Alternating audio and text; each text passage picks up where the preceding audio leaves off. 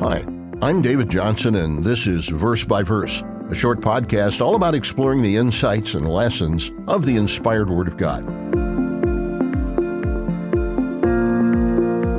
Today, it's commonly believed that the entire universe, anything and everything that exists, is the result of an unfathomably powerful explosion that occurred billions of years ago.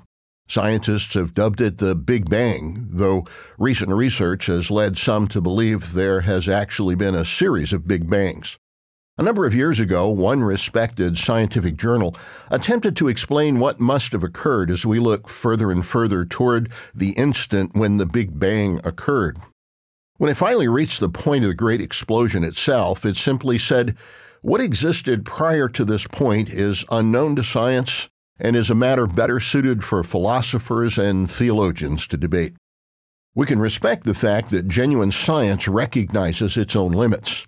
By default, science deals only with what can be measured and observed by the physical senses.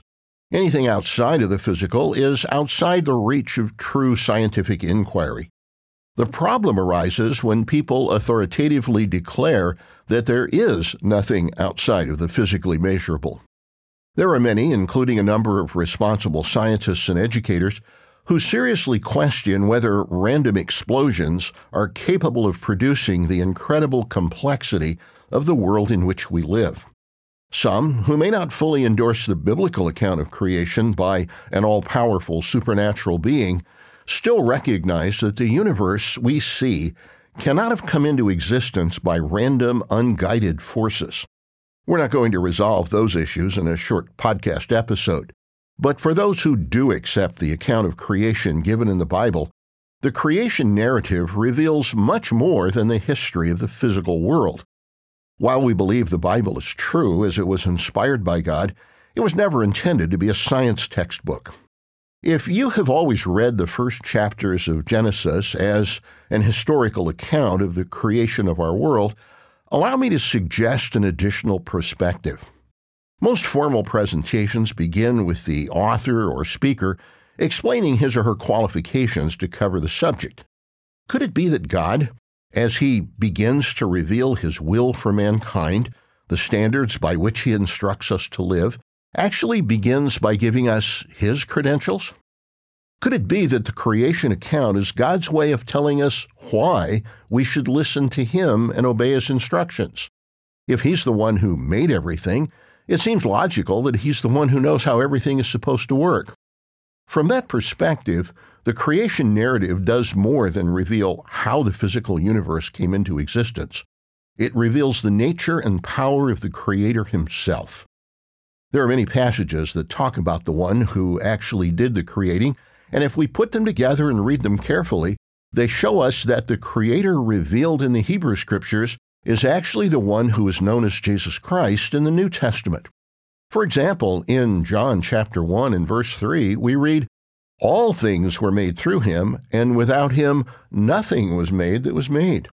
In Colossians 1 and verse 16, Paul wrote, for by him all things were created that are in heaven and that are in earth, visible and invisible, whether thrones or dominions or principalities or powers. All things were created through him and for him. The Old Testament tells us that in the beginning God created, while the New Testament makes it clear that the member of the Godhead that did the actual creating was the one who became Jesus Christ.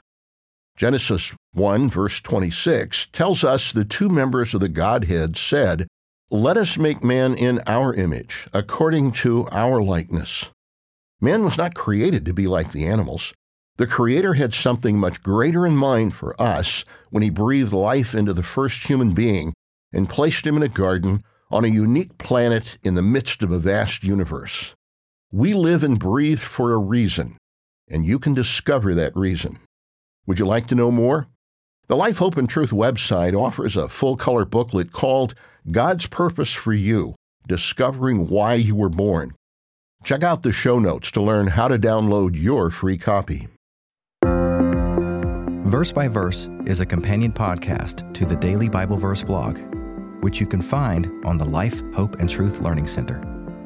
Check out the show notes for more.